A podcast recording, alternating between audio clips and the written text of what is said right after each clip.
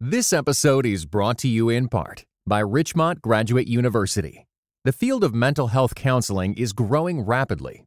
Richmont Graduate University can equip you to become a licensed professional counselor, integrating your faith into your clinical practice. Programs are offered in Atlanta, Chattanooga, and online. Apply today at richmont.edu. Today's episode of Quick to Listen is brought to you in part by Kinship United, a nonprofit organization working with everyday superheroes like you to rescue orphans and widows from abuse, trafficking, or worse for the past 19 years. To learn more about how you can save a life, visit kinshipunited.org today.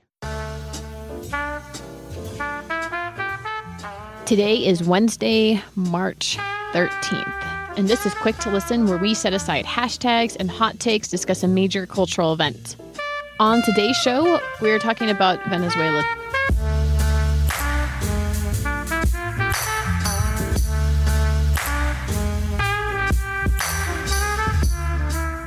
Today is Wednesday, March 13th, and you are listening to Quick to Listen, where we go beyond hashtags and hot takes discussing major cultural event. I'm Morgan Lee, digital media producer here at Christianity Today, and I am joined by our editor-in-chief, Mark Galli. Good afternoon. Hello, Mark. It is great to have you here. Yes, I was away at Grand Rapids, where winter is still happening. Mark, whenever you tell me about Grand Rapids, I just always think about the time that you showed up an hour late to your appointment. That is like the Grand Rapids Mark story. Exactly. But my hosts at Eerdmans Publishing House were so gracious, they didn't even mention it. They didn't blink. And it wasn't until the next day I figured out that I'd lost an hour. They're the most Christian people, those editors at Eerdmans. All right, but let's not like, that probably happens to them a lot, don't you think? Well, still, the fact that they're not irritated about it. Fair enough. Okay, so Mark, we are talking about Venezuela today, and who is our guest to talk about that? Our guest is Germán Novelli, Jr. He is the pastor of Grace Lutheran Church in Milwaukee, Wisconsin. And you're wondering why we would invite him? Well, he was born and raised in Venezuela and came to the United States only 7 years ago when he began to serve as pastor of Grace Church. So he's not a little familiar with what's going on there. Hi, Eerdmans. How are you? Hi, Morgan. Hi, Mark. Thank you for having me today here. We are really glad to have you today. Anytime we can have an ESPN sports reporter, former, Morgan is just thrilled. It's all part of my covert plan. I mean, people think we're talking about the political crisis, but actually we're going to talk about all the baseball players from Venezuela. Well, we could do that too. I know. And people, I think people might listen, but we won't give them that. All seven of them. Yeah. All seven of them.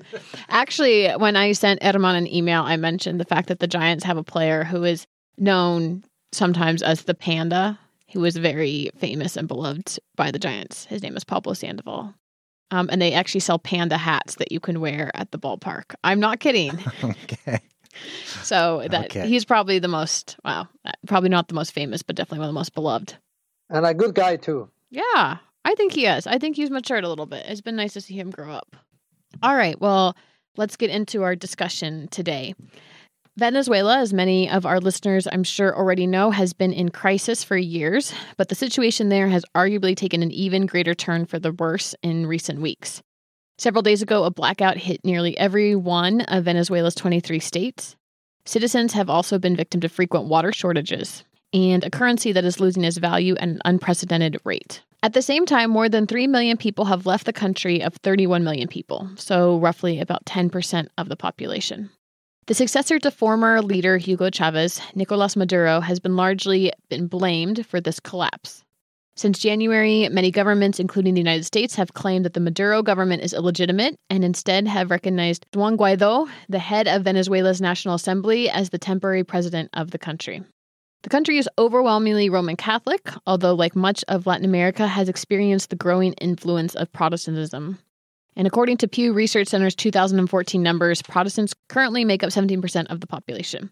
So this week on Quick to Listen, we wanted to learn to what extent the evangelical population is involved in the current political situation and also how it is being affected by it itself. So, Mark, I would just love to hear your gut check to everything that's going on in Venezuela right now. Well, I've only paid attention to it spottingly, but it just feels like deja vu all over again. Unfortunately, in my lifetime, many a Latin American country has experienced social and political turmoil to the point that it's, unless one is an expert in that region, it's hard. They all conflate together after a while, and it does make me feel sad for just how much turmoil, social and political turmoil, that both Latin and South America have had to experience in the last 50 years or so, yeah. Similarly, I have also been kind of following this in and out. It's been interesting, I guess, that it's been in the news again. I pretty much, and I say the news, I mean the American news, right? And that's part of because the Trump administration has been a little bit more loud, for lack of a better word, about what's happening over there and kind of at times, I don't know if threatened is the right word, but suggested that they might militarily involve themselves in what's happening. And so to that extent, it's more in our news coverage, again, because our government is talking about what's happening. But it seems like this crisis has been going on for a really long time, and it's hard to know kind of what rock bottom looks like. I feel the same way about crises like Syria as well. Right. Where they just kind of happen. And I hate to put in a self-plug, but as a journalist, I really appreciate shows like this one, which I can take something I only have a smattering of understanding about and get a better understanding, whether it's done audibly through a podcast or a nice brief news story summary. I think it's very helpful. The only thing I will say about Venezuela, which is that I feel like there's been a couple times in the past couple of years where it's touched me a little bit more closely. One of them was just one of my friends who came here to play baseball professionally. He did play baseball professionally, not in the major leagues, but in the minors. And I texted with him a couple days ago before we recorded the show and just asked him what was going on with his family and how he was doing. And his dad is still in the country. I mentioned, I heard that there were blackouts recently. He said, yes, that my family was affected by those. So that's a little bit different when you have that connection. And then when I was in Orlando last year, my Lyft driver, I kind of ignored him for most of the trip. And then at the end of the trip, I started chatting with him and was speaking to him in Spanish, and he told me essentially that he was a political dissident who had protested against Maduro and then had to flee the country. Huh. So that was really fascinating. Yeah. He had actually been kidnapped multiple times too, and had some really just crazy stories. All right, Eerdmans, we are just really glad, as Mark and I both suggested, that we can get some of this bigger picture information about what is going on. I know we have some questions on here about the religious population and what's going on with Protestants and evangelicals. But I actually kind of want to know if you want to fill in any of the blanks in terms of what is actually happening politically right now in the situation, especially for listeners who haven't kind of kept up with everything. Yeah, when we start talking about Venezuela, Morgan, we would like to say that this is something that has been happening the last few weeks or the last few months. But the reality is that these crises, political, financially, social crises, has been affecting the country and the population during the last few years. And in the news, we can talk about the lack of food and medication, but to be honest, there are no words to describe the situation happening in Venezuela. The last few days has been crazy. They have not electric power in the whole country. Just can imagine an entire country without electricity, without electric power, no clean water. So I have been trying to reach, to have connection with my family. But of course, because there is not electric power, there is not internet, communications are very difficult with them. And what we have heard, because we got some messages from there, is that, the food they had in the refrigerator, it's totally rotten, and now they have losing money because, it's hard to find food in a country like that. So yes, unfortunately, it is a nightmare, it's a tragedy, what's happening there, and has been that way for at least the last 5 years. Wow. So you came here in 2012. What was the state that you would say the country was in when you arrived in the United States? You can still feel that the situation was getting worse and worse and worse every day, even though 7 years ago when I was living in Venezuela. Since then, I have been visiting in Venezuela almost every year. And it is amazing how you can go back this year and then you go the next and you can find a totally different country. And it is even worse every single year. Now, in 2013, when former President Chavez died, the economical situation and reality of the country start getting into a mess in a fast way. Part of that is that, you know, we are talking about a country where oil is the main resource. So when the prices of oil came down, you can start feeling the economical situation more often everywhere. Until that point that in my last visit in 2017, when I was walking around the streets of my country, you know, in every single corner you can find people eating from the garbage just because they have no money to eat. And that really breaks your heart. And you see, well, this is happening just in that person that I don't know. But then in the last 2 years, I have been listening story about people I know, people who were professionals, people who had jobs, that they are looking for food in the garbage because they have no way to provide for their families. Wow. Well, thank you for painting a picture of what it looks like right now in Venezuela. As we try to connect it to some of the themes that we talk about in our show, I want to talk about the growth of the Protestant church in Venezuela and when that began to emerge in your country's history. Yeah, well, one of the things that I like the most about, you know, about faith and church is actually its history. Venezuela, remember, that was a Spanish colony for 300 years. So obviously we had a very Roman Catholic influence that has remained even to our time. Right now, the majority of the Venezuelan population, about 70%, maybe less, says that they are Roman Catholic. However, this number, which 20 years ago was close to 90%, has been decreasing throughout the years. And what we have seen is that the number of Christian evangelical and Protestant churches has been increasing. At this point, there is at least one Christian evangelical congregation in every single town of my country.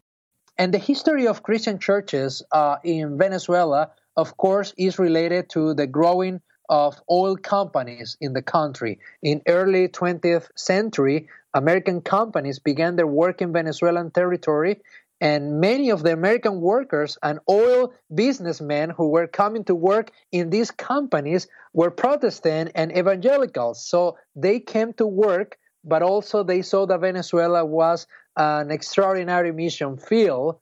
By 1950, there were many churches offering worship services in English, German, and of course Spanish in cities and towns of the country. And I will say that mostly South Baptist, Lutheran Church also came by that time, and other Christian denominations. Since then, the Protestant churches have been growing fast, especially in the last 50 years. Wow. I had no idea that there was a link between the oil business and the church growth there. That's fascinating to me. And also, there's a link between oil companies and our deep love for baseball, Morgan. Okay, you can have a 1 minute to just give me like the preview of that separate podcast, but I do want to know really quickly, what is the link between them? We had a lot of Americans coming to Venezuela very early in the 20th century. So they brought baseball with them. It's a very important winter league in Venezuela, organized with, you know, a lot of baseball players that you can see in the giants like Pablo Sandoval and other players that they go and play in the winter league in Venezuela too, because, you know, that's our hobby in Venezuela, baseball. Absolutely. All right. Well, separate podcast. Yes. So when I hear you talk about the rise of the Protestant church, what I'm thinking in my head is that these were kind of more traditional denominations, traditional mainline denominations that were setting up churches in Venezuela. Have you guys had in your Protestant history also a growth of the charismatic church as well? The Pentecostal church, which we could say that it's one of the most important charismatic churches and had a lot of impact in Latin America. It's one of the most important churches in Venezuela. Actually, 60% of the evangelicals who are now in Venezuela are Pentecostal. So yes, there's a lot of influence from the charismatic movement and, of course, Baptist. And there's also these non-denominational churches that are also growing very fast in different cities like Caracas, Maracaibo, Valencia, or San Cristobal. Okay, so you just named a bunch of cities in Venezuela, and I'm really curious and interested. When we're thinking about the Protestant movement, is this something that has primarily taken place in the cities then, as opposed to the countryside? Well, they are everywhere, especially in the low-income and worker classes areas where Christianity had a major impact. With a recent political disaster happening there in which the middle class has disappeared, we could say that Christians are everywhere, especially in the cities that I just mentioned to you, Caracas, which is the capital city, and also in Maracaibo or Valencia or San Cristobal, Barquisimeto. You know, there are many cities. So, as I said, they are mostly in the low-income and worker classes areas, but also in the big cities right now. We know that when Hugo Chavez came to power, he received a lot of support of Venezuelans all throughout the country. Were Protestants generally supportive of him? Well, you are right. Chavez had a lot of support when he was alive. His political changes were well received by millions of people, especially those in the low income and worker classes. And Christian Protestants, at least in the beginning of the revolution, they supported Chavez, at least most of them. And when Chavez died, the country was not doing well at all, and the crisis got worse when Maduro became the president and then a dictator. So he lost the support of the people who before loved Chavez, and he lost the support of Christian movements. There are a few pastors and church leaders supporting Maduro, of course, but they don't represent the Christian movement in the country who are really suffering the consequences of communism in Venezuela. Chavez and Maduro's relationship with Cuba and also with Haiti also opened the doors of the country to African and Cuban religions, which disappointed many Christian followers of the revolution because they openly start talking about these African religions.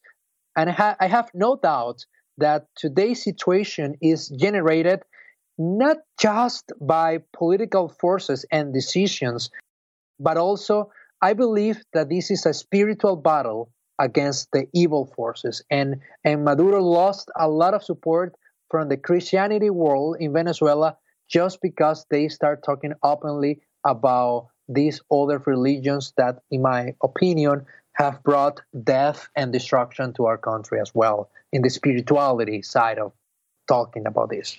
Last year, I had the opportunity to visit the Dominican Republic. Actually, the Synod, Missouri Synod, organized a meeting with all the Venezuelan pastors in the Dominican Republic last year. Well, in my opinion, and this is my pastoral opinion, and I can give you a bunch of Bible verses to strengthen what I'm saying right now, but in my opinion, this is the result that when an entire nation bows down before false gods, you know, you will see how the nation and the people is opening the doors for spiritual forces, which are not the spiritual forces of the real God, Jesus Christ, and the Holy Spirit. So that's why I'm saying that I believe that our nation opened the doors for the devil and false religions to govern. So you're talking about pagan religions, African religions, indigenous Caribbean religions, or are you talking about forms of government like communism? No, I'm talking about false religions and pagan religions from Africa who had a lot of influence in Haiti and Cuba and are now having some influence in Venezuela. This episode of Quick to Listen is brought to you in part by the MA in Humanitarian and Disaster Leadership program at Wheaton College Graduate School, preparing leaders to serve the most vulnerable and the church globally. I spoke with Kent Annan, Director of Humanitarian and Disaster Leadership at Wheaton College. Hi, Kent. Thanks for joining us. So what's the thing that surprises people about this master's program? So you're thinking about refugees. Like, let's just dive right into you know, how to make it better for people. But no, it's like realizing like some of the complexity of political issues, history, navigating UN agencies, and then helping across cultures. You come in with the energy of, you know, like just having heard a great preacher or something who says like, go out and do this and take it on. But then that energy can fade when you run into, you know, how hard things are. So then what we want to do is give you tools of faith, tools of evidence-based practices, tools of a network is really important, both of peers and then mentors out there. And then when you have all that, then you think, okay, I'm not just setting up to do one campaign and then burn out and move on to the next thing. Like I'm actually setting up for a vocation of doing this. For more information, go to wheaton.edu/HDL. What I loved most of all about Israel and why I became a Zionist was because Zionism was a rejection of victimhood. A few weeks ago on CT's The Bulletin, we launched Promised Land, a new podcast about Israel and Palestine in a post-October 7th world. 6:30 a.m. we're in our synagogue praying, and sirens go off, and they're going on.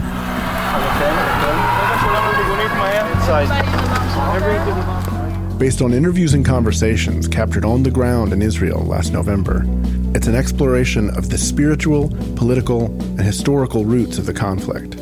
When there's a weak Israel, every Jew in the world is weak. And why should a Russian Jew who has nothing to do with this land come here? Why?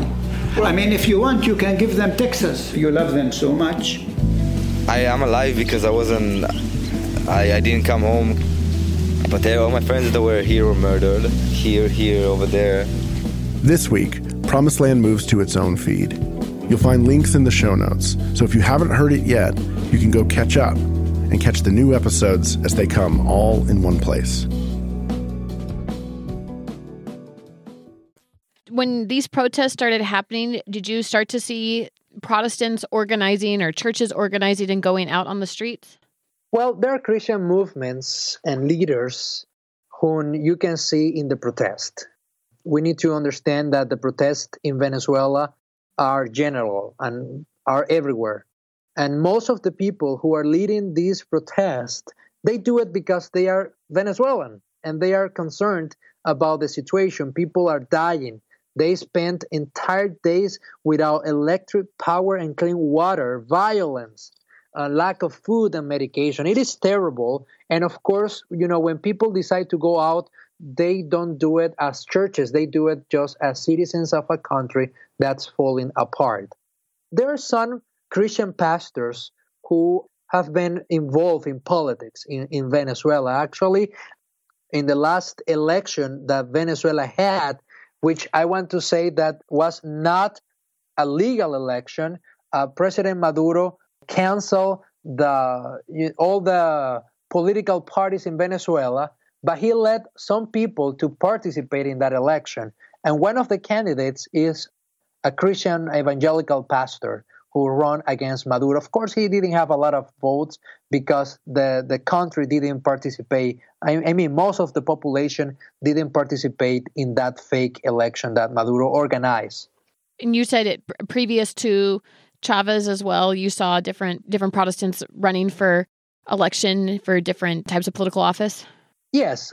Always we had Christian movements who are organized as political parties in Venezuela, even before Chavez came 20 years ago. So that was a common thing in our country. They never had a lot of power, influence, because they were small political parties, but they have always been part of the political history of Venezuela. From what you know about Protestant history in your country, have Protestants ever been persecuted for their faith?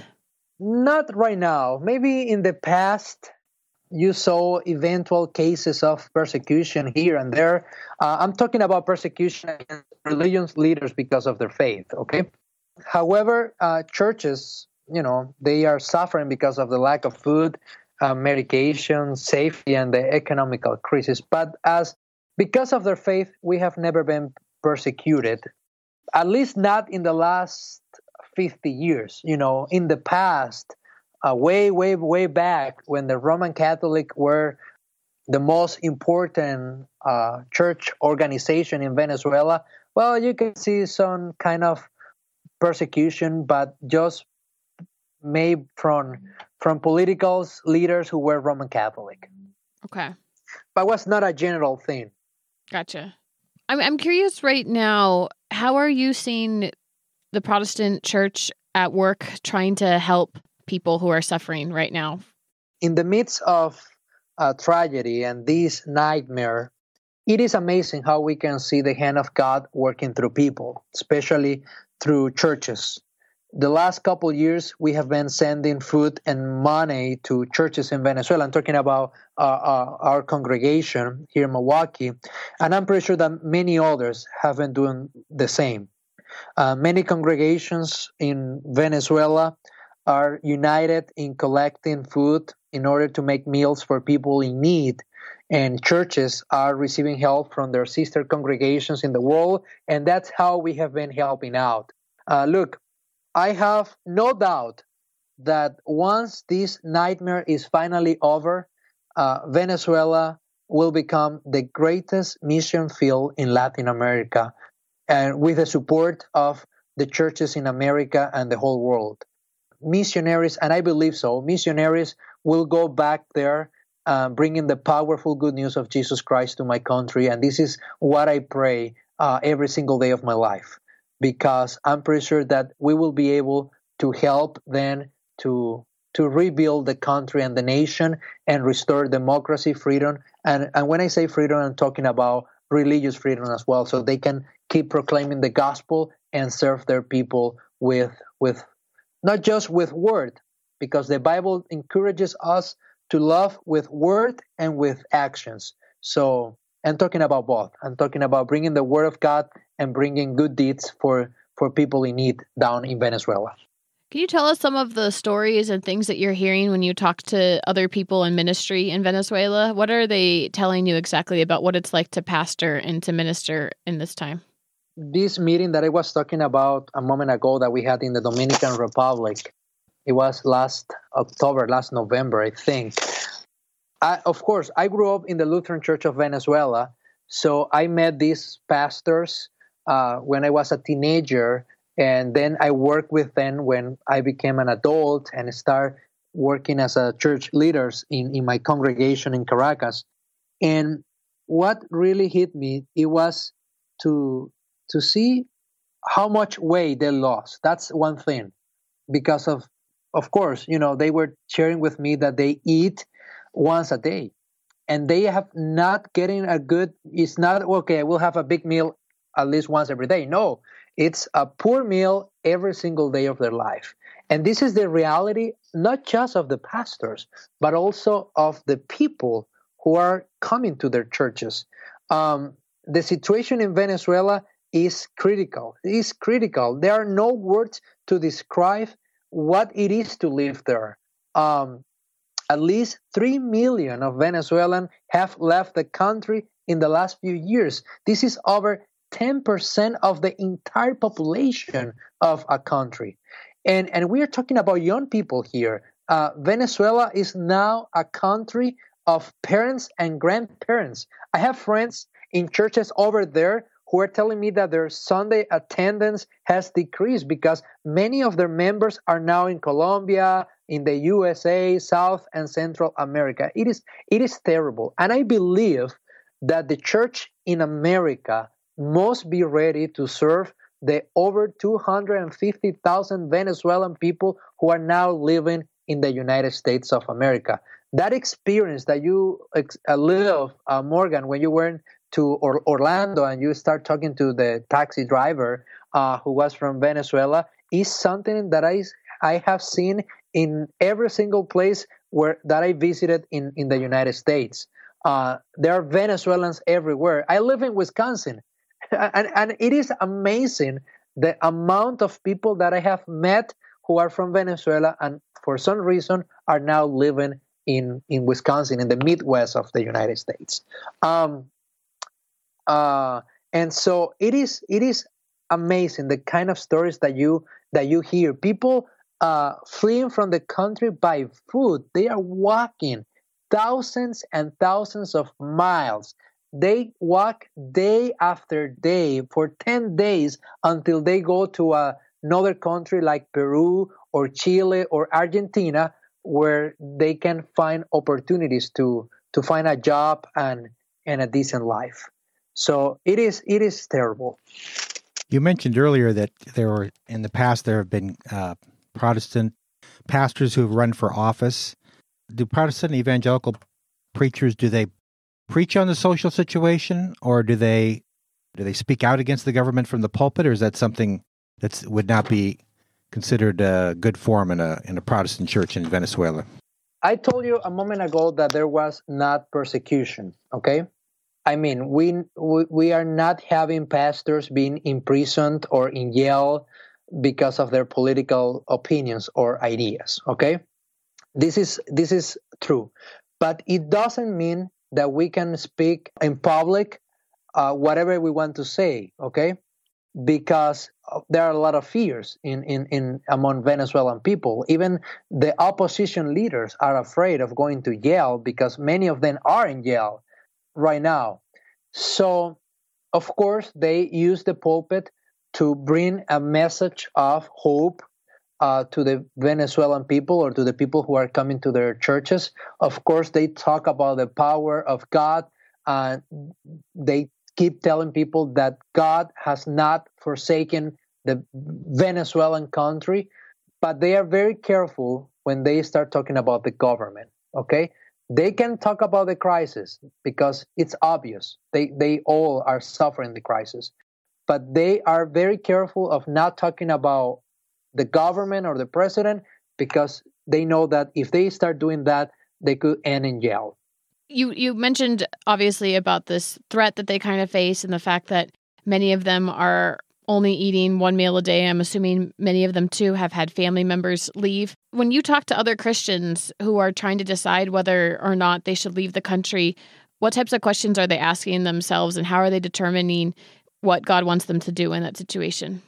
Maybe 2 or 3 or 4 years ago, if we had this conversation at that point, you know, people will be in that big initial stage of start considering the idea of moving, okay, to another country.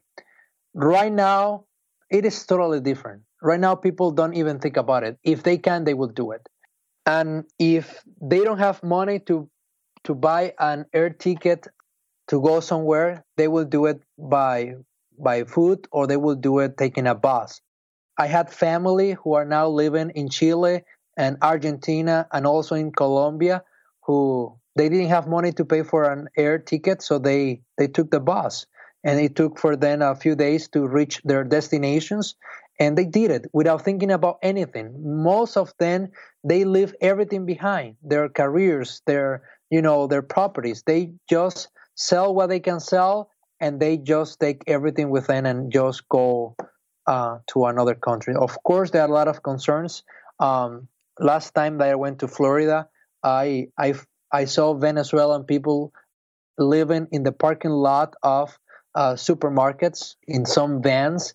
And this is not something that I'm inventing. This is something that you can see in the news and that you can see if you go there. You know, most of the Venezuelan communities are in South Florida. So if you go there, and I hope that many people in South Florida will be listening this interview, so they can be prepared. They can be prepared to share with the Venezuelan communities the gospel, the message of Jesus Christ, and not just that, but also they can be prepared to help them with anything. I met a church in Orlando where they have a food pantry for Venezuelan communities. And they are teaching ESL, English as second language classes too, and trying to help the community, the Venezuelan community, not just to start a new life here in America, but also to take care of their spirituality and emotional feelings. It sounds like, too, what you're saying is that pretty much the people that are going to be staying in Venezuela are often the people that are poorest or most likely to be children or old people. Yes, people who had no chance to come here. You know, the Venezuelans who are here, they came flying, okay, in a plane. And to have money to pay for an air ticket, it means that you had some kind of privileges in Venezuela. But those who had nothing, they just left the country without nothing in their pockets, buy food, and they just start walking away. To what extent are you seeing disagreement or discord among Venezuelan Protestant leaders about how to handle this particular situation? One of the most terrible things that happened in Venezuela, it was the speech of the president. President Chavez divided the country between good and evil, between socialist and capitalist, between good and bad. And of course, this affected the church. Churches in Venezuela at some point were very divided because of their political opinions.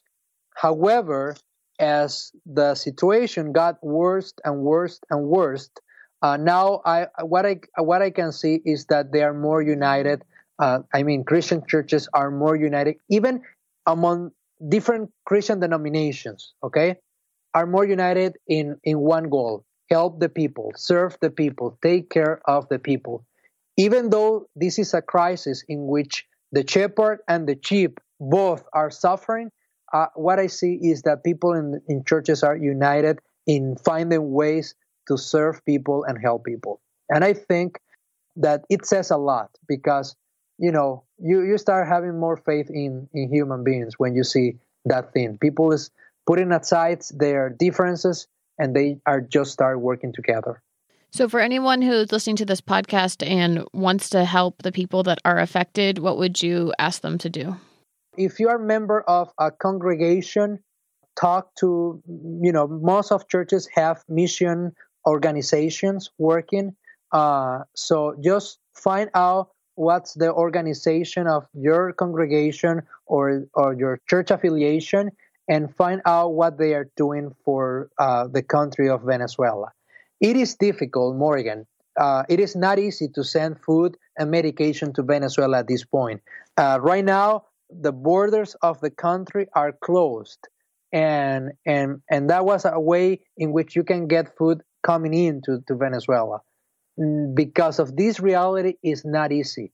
I got a question from my church leaders a few weeks ago, and we are trying to find ways to help. And I said, I think that what we can do is just getting organized, because I'm pretty sure I have faith on that the situation in Venezuela will change at any moment, and I'm pretty sure that then we will be able to start sending help to Venezuela. There are many organizations who are helping the situation in Venezuela as much as they can, but right now that's important. The other thing to our dear listeners is that if you have ways to talk to your political leaders. At the beginning of this interview, Morgan, you said that the administration of President Trump was very loud about this, the situation in Venezuela. So talk to your congressmen, talk to your leaders about Venezuela. Talk about the reality that's happening over there, because we need the support not just of the administration of President Trump, but also to people in Congress, and that is very important.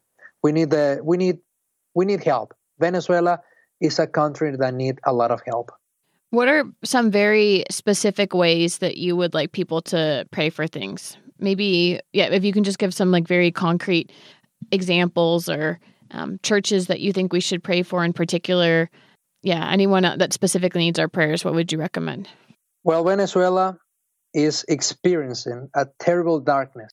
And I think that they can see that when night comes and they have no electric power. So, but Jesus said, I am the light of the world. Whoever follows me will never walk in darkness, but will have the light of life. As I said, this is also a spiritual battle against the forces of evil. So pray for freedom and democracy. Pray for pastors and churches. Pray for food, for medication, for help. Pray for those who are leaving the country. 90% of the people who are living in poverty. And we're talking about a country that 50 years ago was one of the richest countries of the world. So pray for Venezuelan immigrants. Some of them could be closer to you than what you think. And pray so we can see the light of Jesus shining again in Venezuela. Pray for that day in which the whole world will be united and willing to send humanitarian help to Venezuela, and we can have a government willing to welcome such a help. So pray for Venezuela. Every Sunday morning, when your pastor asks you for a prayer request, raise your hand and say, I want to pray for the country of Venezuela.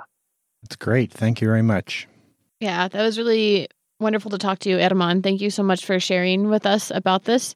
For anyone that has feedback or additional questions, you can send us an email at podcast@christianitytoday.com.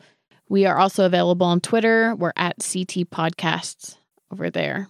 Thank you to everyone who supports our show by being a subscriber to Christianity Today magazine. We are very appreciative of all that you do. We are currently in the middle of our March issue, soon to come out April. Actually, April comes out in a couple days. But before we get into everything that's happening in April, Mark, I know there were some really interesting and thought-provoking pieces in this current month.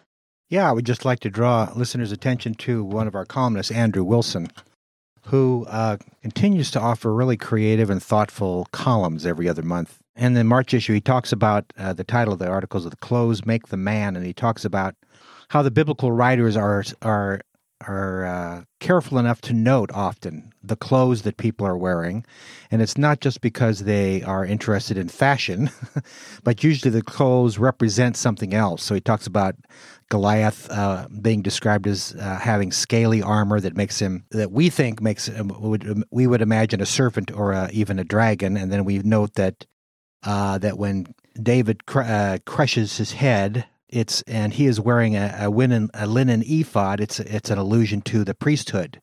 So he goes through the entire piece, just talking time and again how the clothes are symbolic of God's salvation work all through the Bible as well. And it just adds another layer and dimension to our reading of Scripture. He just does such a marvelous job of doing that sort of thing. Yeah, sometimes I feel like we just read the Bible and we miss some very obvious thing. You know, if you were from the cultural context, yeah, you would naturally just pick up on those things, and we kind of just fly by them when it's no, it's really spelled out. Traditional theological understanding is called plenary inspiration, which means every word of the Bible is inspired, not just the big ideas. And articles like this make you think, maybe that's really true. Mm-hmm. And at least kind of point to the intentionality that authors put in there. Yeah, but exactly. Again, we don't even know that's intentional sometimes. Right. And we do believe the Bible is superintended by God in some mysterious ways. And that may be one way. All right, so if you thought that the article sounded more interesting than what Mark and I said afterwards. Actually, the Bible's even more interesting than the article. That's also true. Okay, but I'm trying to plug our magazine. So buy the Bible here, and then subscribe to CT to understand the Bible better. Okay, and you can do that by going to orderct.com/quicktolisten, orderct.com/quicktolisten. This column by Andrew Wilson, if you want to read it, is called The Clothes Make the Man. So yeah, I recommend it. If you want to read it online or in print, this is how you're going to go about doing so. All right, now is the time of the show that we call Precious Moments, and this is a chance for everyone to get to share something that brought them joy this past week. You're up, Mark.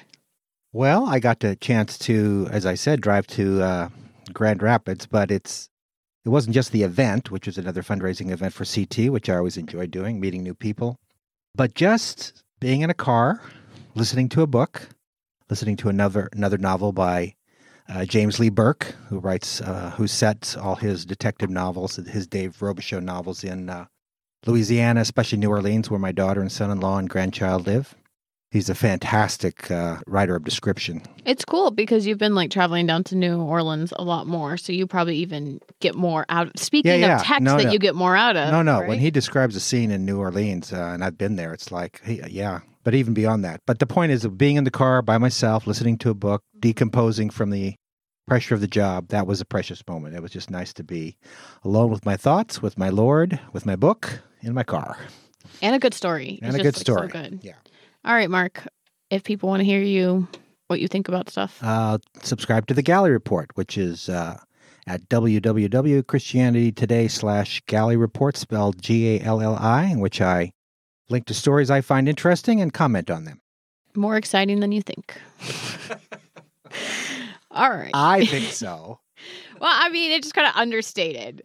I would say Mark picks things that you probably have not come across. So if everyone was talking about it on Twitter, guess what? Mark is not on Twitter, so he's picking stuff that is interesting and you probably missed. And then there's good commentary, too. Just telling you you could sell a little bit more. Okay. All right. Eerdmans? Yes. What is your precious moment this week? Well, I'm coming from one of the warmest places in Venezuela, and this has been a very tough winter. Exactly. And Lo siento, señor. I don't complain a lot about weather in the Midwest because, you get accustomed, but this has been a terrible winter. But finally, we are having week, so I'm very happy about that. And I rejoice because I know that spring is coming and this terrible winter is almost over. Praise the Lord. So do you like to do outdoor activities? I like. Yeah? You go to Lake Michigan and hang out? Yes, I like walking by the lake, and that's good. That's good. I love doing outdoor activities with my family and my wife, and that's great. Yeah, and those are a little bit harder to do when it's 7 degrees, 0 degrees. Why they don't play baseball in the winter. Hey, in Milwaukee, they have a covered stadium, though. Yeah, but it's frozen right now. Do you actually play baseball, Eerdmans? I used to play, and every summer I play softball. When you get my age, you start looking for alternative. So every summer I play softball with some friends from church. So did you ever play against Cabrera or Hernandez? Did you ever play against them when you were in Venezuela? No. I was not that professional. Only with friends from my neighborhood. We got together every weekend to play baseball in a field close to my house, but just that, not professional. However, I went to high school with Gerardo Parra, who is a very popular Major League Baseball player, who I think is now with the Giants. Let me tell you, I think that he signed with the Giants this year. Yeah, we'll see. We did not re-sign our backup catcher, so I think that's the position he's going for, right? Isn't he a catcher? No, he's an outfielder. All right. Well, our outfield needs some help, so we'll see what happens with him being there. That is cool that you went to high school with him, though. All right. Are you on Twitter or on social media? Yes, I don't use a lot of Twitter. But I'm on Facebook, Germán Novelli-Oliveros, and also at Germán Novelli, spelled like German, German, Novelli, and Instagram too. Okay. Awesome. All right. My precious moment is something I haven't talked about in a while, but longtime listeners know is that I had a circus show this weekend, and it was very short, but also very fun, and made me sad that I don't get to perform more. What event? It was trapeze again. I've seen videos of this. I've never been personally invited to come. Mark personally invited. Oh my gosh. I invited the whole staff. It is incredible. It is incredible to watch. Morgan is a woman of many talents, and that's just one of many. Thank you, Mark. I will have another show in a couple months, and I will invite you to that show. And Eerdmans, if you want to come too, since you're not that far away, everyone can come to my circus show this time. But yes, this one was fun. It was a student show, so I was one of 8 people that was out there at the time, and we did Alice in Wonderland. Psychedelic Alice in Wonderland. I told people that might be repetitive because all of Lewis Carroll's books are kind of weird. But it was fun to do nevertheless. People can find me on Twitter. I'm at MEPAYNL. That is it for us this week. Thank you everyone for listening to another episode of Quick to Listen. As you probably already know, this podcast is available on Spotify and Apple Podcasts, or wherever else you like getting your podcasts, you can find us there. Apple Podcasts is the best place to rate and review the show. Thank you, everyone who does that. We truly appreciate it. This podcast is produced by myself, Richard Clark, and Cray Allred. The music is done by Sweeps, and we will see you all next week. Bye.